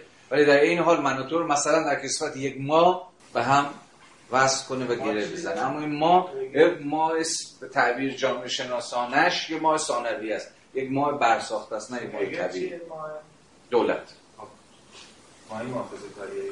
خب اگه خب حکم بدی که میشه گفت اصلا حالا همه زورمون نمیگی نمیگی دولت اون ماه دیگه. من خب دیگه. نه نه تفسیری که می‌کنی اگه دولت فاشید فاشیست هم نباشه. دولت محوریش حاکمه. این ما دولت دو با سنت. اخلاق با سنت پر می‌کنه. سنت اخلاقی اونجا و اون ما هم در دولت فردیت پیدا می‌کنه. الان بعدا میریم جلوتر می‌فهمیم که شوخی داره ما می‌کنه در سوژه ها ذهنیت های سوژه ها. دولت با چی پر می‌کنه؟ با چی فردیت میشه؟ با دو چیز اخلاق. به حال این پرسش برای ما گشوده است. باید گام به گام و صبورانه پیش همین الان فتوا رو نمیشه هنوز شروع نکرده و نخوندی فتوا بدی پدر فاشیسم بود اون هم محافظه کار رو خدافظ. اب نداره. ممکنه برسیم به اینا ولی بذارید در بقول خود هگل در آخر بهش برسیم. نه در همین اول. پرسش ولی گشوده است. آیا هگل در پیشبرد پروژه خودش موفق میشه یا شکست می‌کنه این پرسشی که من خودم می‌خوام همزمان با شما و گام به گام با شما بهش برسم. می‌تونیم بگیم نه آقا این در نهایت می‌خوره در دیوار در نهایت هر چقدر زور میزن خودش از سنت محافظه‌کاری و اینا دولت مقتدر فلان و اما خلاص کنه در نهایت باج میده. یا در نهایت بله. ما با یک هگل دولتگرایی سر کار داریم که اتفاقا باید گفت که در با اون سری مفاهیمی ظاهرا مفاهیم خوشگلی هم هستن در شوخی می‌کنه. اب نداره. من هیچ ابایی ندارم از اینکه ما به این تفسیر برسیم. واقعا ببینیم که بله واقعا نمی‌تونیم به پروژه هگل خوشبین ببینیم اما پیشنهادم اینه که به این حقیقت در حین روند خوندنمون برسیم نه پیش دستم پاراگراف آخر صفحه 218 رو می‌خونم. و سرانجام پس از تمام بحثایی که تا کنون کرده این نیازی نیست تذکر دهیم که فلسفه بدون فاهمه نمی‌تواند کاری انجام دهد. فلسفیدن بیش از هر چیز نیاز دارد که هر اندیشه در دقت و وضوح کامل خود درک شود و هیچ چیز مبهم و نامتعینی باقی نماند. باز دوباره تایید مرحله فاهمه. کارش همینه. مشخص کردن وضوح بخشیدن و متعین کردن. اما باز معمولا گفته می شود که فاهمه نباید زیاد پیش بتازد. این سخن شامل این نکته درست است که آخرین کلام از آن فاهمه نمی‌تواند باشد. برعکس فاهمه کرانمند است و بیان دقیقتر چنان کرانمند است که انگامی که به یک کران سوق داده می شود به کران متضادش تغییر جهت می‌دهد. اینجاست که آقای هگل داره مقدمه گذار به مرحله دیالکتیک رو فراهم می‌کنه. یعنی چطور یک این یا یک آن متعین مشخص در پیشروند خودش به ضد خودش تبدیل یا نفی خودش رو از درون خودش تولید می‌کنه. اینجاست که باز مفهوم ایمننسی مهم میشه در ماندگار یعنی تضاد یک چیز با خودش از بیرون نمیاد از درون خوده یا به تعبیر هگل نفس الامر یک چیزه. نفکش زاده میشه. مثلا مثالی که در ادامه می‌زنه الان می‌تونیم باز پیش دستانه بحث کنیم. جمله یه چیز دیگه انسان میراث. انسان مسئله چی؟ وجود زنده خود زندگی. و میرا و مرگ. در واقع یه مرگ و زندگی چجوری در هم تنیده و درون هم دیگه. و انسان همزمان هم زندگی و هم مرگه و مرگ مسابقه نفی زندگی چگونه از درون خود زندگی در میاد نه از جایی بیرون از اون. بعدا این به عنوان یک روش دیالکتیکی بعدها خیلی مهم میشه دیگه در سنت پساهگی مثلا نزد مارکس. مارکس سرمایه‌داری رو به مثابه چی می‌فهمی؟ و اصلا اون چیزی که به اتکای تنش‌های درونی خودش با خودش از در تضاد در میاد. یعنی نفی خودش خودش تولید می‌کنه. از بیرونش نمیاد. اگر هم قرار به گذار از سرمایه داری بشه این گذار فقط می‌تونه گذار immanent بشه از حیث فلسفی همینجاست تفاوت مارکس مثلا با اوتوپیست های قرن 18 و 19 هم این اوتوپیست ها می‌خواستن به شکل غیر immanent جهان آینده رو ترسیم کنن یعنی بریم یه گوشه یه سوراخ یه جزیره یه مزرعه یه گوشه یه جهانی رو از صفر دوباره نو شروع کنیم جهان جدید بیافریم که دوش همه با هم دوست باشن با هم مهربون باشن تقسیم کار نباشه و غیره و غیره و غیره. ولی مارکس فکر می‌کرد چرا این توهم بیش نیست؟ چون دقیقا از خود امر بر نیامده به شکل منزویانه ای صرفا می‌خواد اون اوتوپی های خودش اون جهان ایدئال خودش رو به دور از و مستقل از خود امر یعنی از خود کاپیتالیسم بر بسازه. در صورتی که اگه به واقع قرار تحول رادیکالی در کار باشه خود قاعده نظم موجود میباید تغییر کنه. نه اینکه نظم موجود منافذ و سوراخ‌هایی برای ما تعبیه کنه که توش مثلا بریم خوش باشیم. سرمایه‌داری نشون داده که این استودیو خیلی خوشگل داره دیگه. تو جایی که هر کی می‌تونه یه جزیره بر خودش بسازه به شکل انفرادی یا به شکل گروهی که مثلا به زعم خودش متفاوت زندگی می‌کنه داره مثلا فلان می‌کنه یا بهمان می‌کنه. ولی نظم یا قاعده جهان هنوز بر همان پایه میشه اینجا حتما شما یاد جمله آدورنو میفتید در اخلاق نه؟ زندگی غلط رو نمی‌توان درست زیست. این زندگی که بنیادش رانگه آقای آدورنو که غلطی نمی‌توان درست زیست.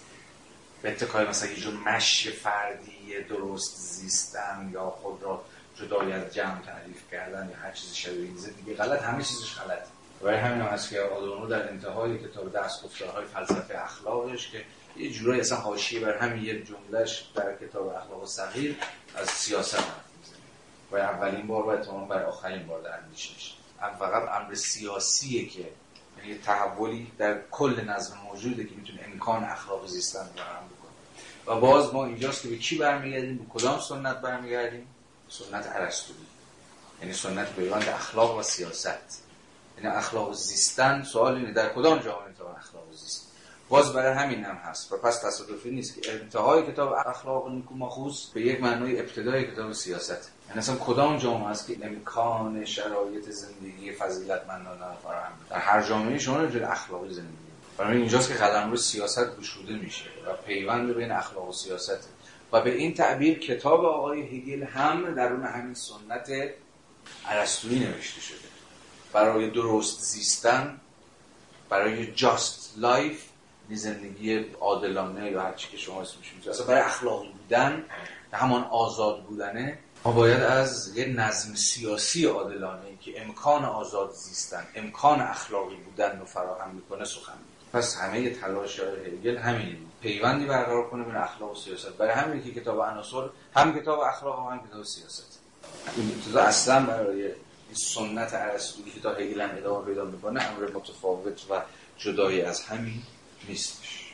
مرحله دوم مرحله دیالکتیک. پس همین الان مقدماتش فراهم شد. مرحله دیالکتیکی خود فراروی از این تعین های کرامت است توسط خود این تعین و گذار آنها به ضدشان پس در مرحله دوم تفکر منطقی ما تعیون ها به ضد خودشون تبدیل میشن.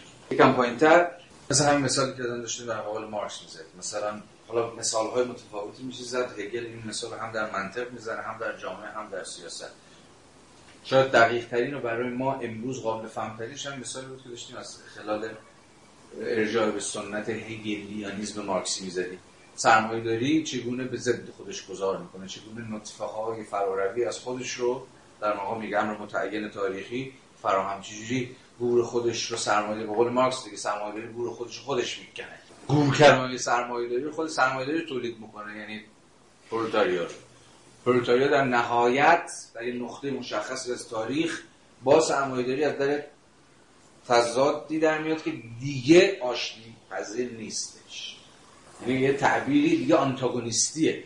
آنتاگونیسم هم تضادی که شما نمی‌تونید رفعش کنید یعنی دو تا چیز با هم برخورد می‌کنن و همین جا که شما چی داری یه چیزی شبیه انفجار داری یه چیزی شبیه انقلاب داری یه چیزی شبیه دقیقا همین آفبوم به معنی دقیق کلمه داری. یعنی مثلا ساحت خود جهان مثلا ساحت خودش یا اقلیم خودش رو دیگه عوض می‌کنه. چون دیگه نمی‌تونه در این تعین باقی بمونه. البته این سوال اساس عملی باقی میمونه که یک تعین تا کجا و تا چه حد می‌تونه با تضادهای خودش سر کنه. یا به تعبیر دیگه تضادها رو هم درونی خودش کنه. و باز در جایی که به موضوع سرمایه‌داری مربوط میشه سوال برای ما و به روی ما گشوده است دیگه. حتی رادیکال ترین ها رو هم تبدیل کنه به بزک خودش. بلک میره رو حتما ببینید. خیلی سریال از درخشانیه. توی قسمتش دقیقا همین نشون میده. حالت مسابقه طوره و افراد مثلا در یه حالت گتو مانندی محبوس شدن. ناگهان یکی از این سوژه های این مسابقه توی مرحله که مسابقه داره برگزار میشه و داوران مثل این برنامه امریکن آیدل هست داور نشستن یا شما رو رستگار می‌کنن یا میفرستن جهنم. کشف استعدادهای جدید جهان سرمایه داریه. دقیقا صحنه همون صحنه است بعد یارو خیلی شاکی میره و مثلا ناگهان بخواد انگار قاعده بازی رو هم میریزه و یه شیشه بریده رو در میاره میگه من همین الان جلو دوربینه خودمو جر میدم خودم پاره می‌کنم فلان. بعد شما فکر می‌کنید خب به حال یه سوی آخری مرد مقاوم پیدا شده که الان می‌خواد بزنه زیر میز بازی. ولی اتفاقی میفته اما تو می‌تونید حدس بزنید. داورا میگم واو عجب صحنه این عالیه. این خود همون چیزی که ما دنبالش میگشتیم مثلا هر روز از این به بعد یا همین صحنه رو جلو دوربین بازی کن.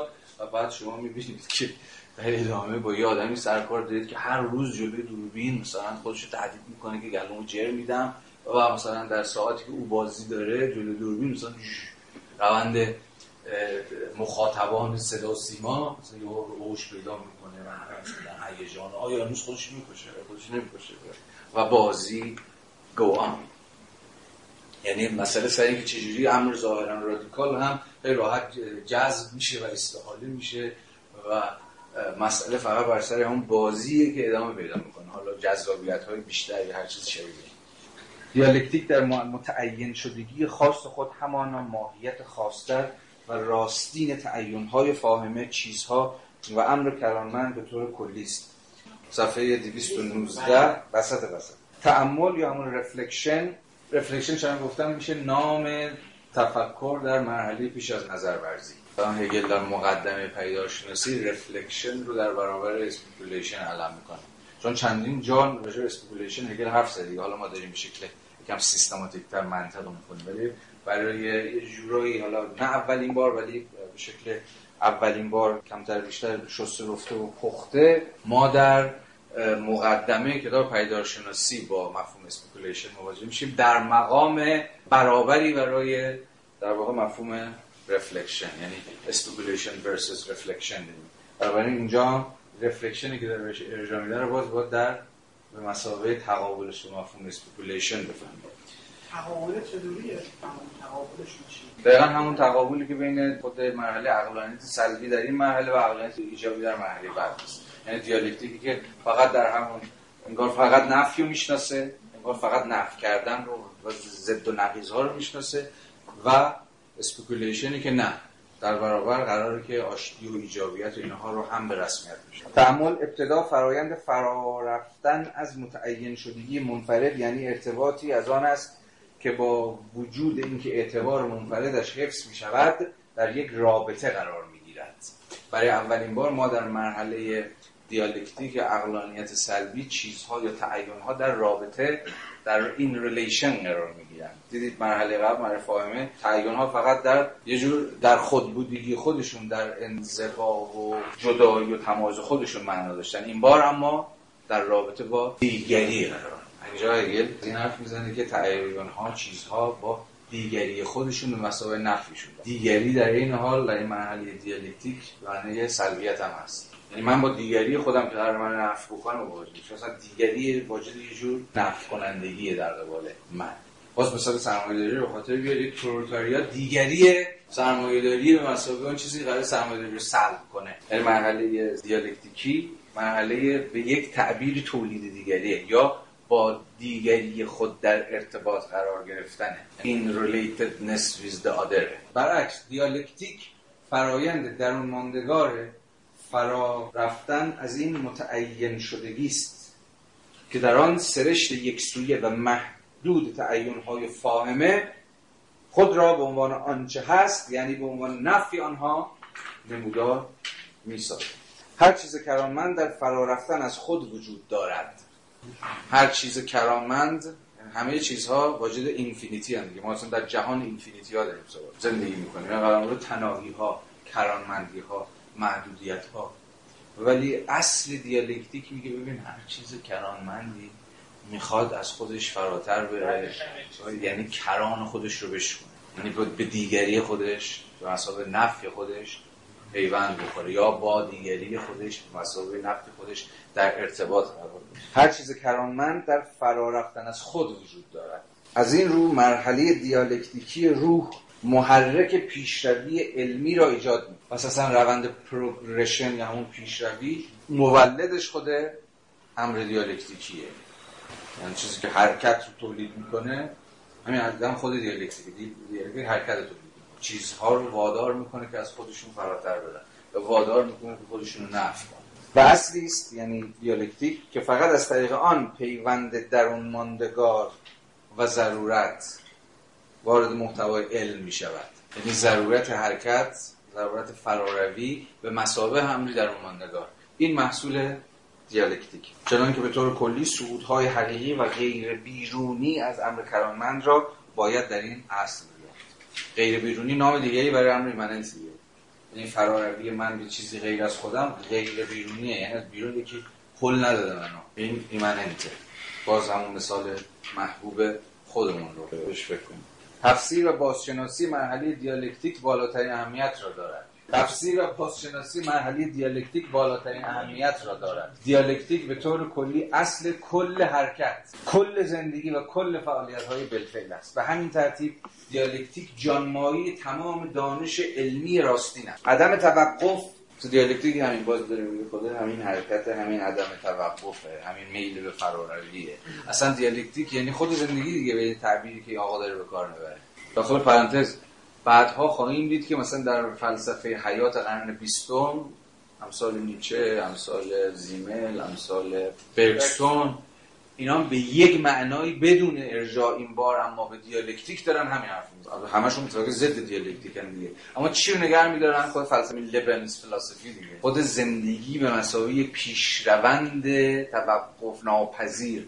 که به یک تعبیر هموار از خودش فراتر میره. زندگی در مسیر شدن خودش فرم های پیدا می‌کنه فرم های تاریخی پیدا می‌کنه. ولی پیشروند زندگی اینه که همواره این فرم ها رو میشخونه و از خودش فراتر میره. به تعبیری که بعدها زیمل به کار برد life همواره more than life یعنی زندگی همواره بخواد بیش از زندگی باشه. یعنی یه می‌خواد خودش رو تولید این همون به زبان نیچه چیه؟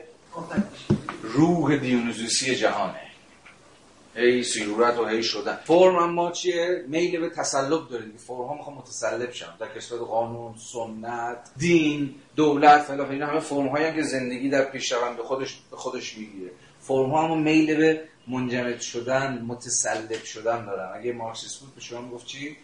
شیواره دیگه ها؟ شیواره میشن بطواره میشن. اما زندگی به تعبیر همین فلسفه Lebensphilosophie میشکنه این فرم ها حتی این فرم ها مقاومت بکنن میشکنه و فراتر میره و همین more than life میشه. اما خب این رفقای ما یه مقداری تصلب فرم ها روی مقاومت فرم ها دست کم گرفته بود. ما تو قرن 20 می‌تونیم بفهمیم فرم ها چقدر مقاومن. یعنی چقدر که زندگی می‌خواد رو بشکونه اما وایستادن بخاطر خود زندگی رو نابود عدم توقف در تعیین های انتزاعی فاهمه به مصداق زندگی کن و بگذار زندگی کنن یعنی ولش کن دیگه یعنی رهاش کن. یعنی اینو داره می‌زنه این ضرور مسئله رو. میگه در تعیین های انتظایی فاهمه به مستاق زندگی کن و بگذار زندگی در آگاهی متعارف ما چون عدل و انصاف محض جلوه می‌کنن. به این معنا که هم این درست است و هم آن دیگری. یعنی دیالکتیک کار هم این هم آنه.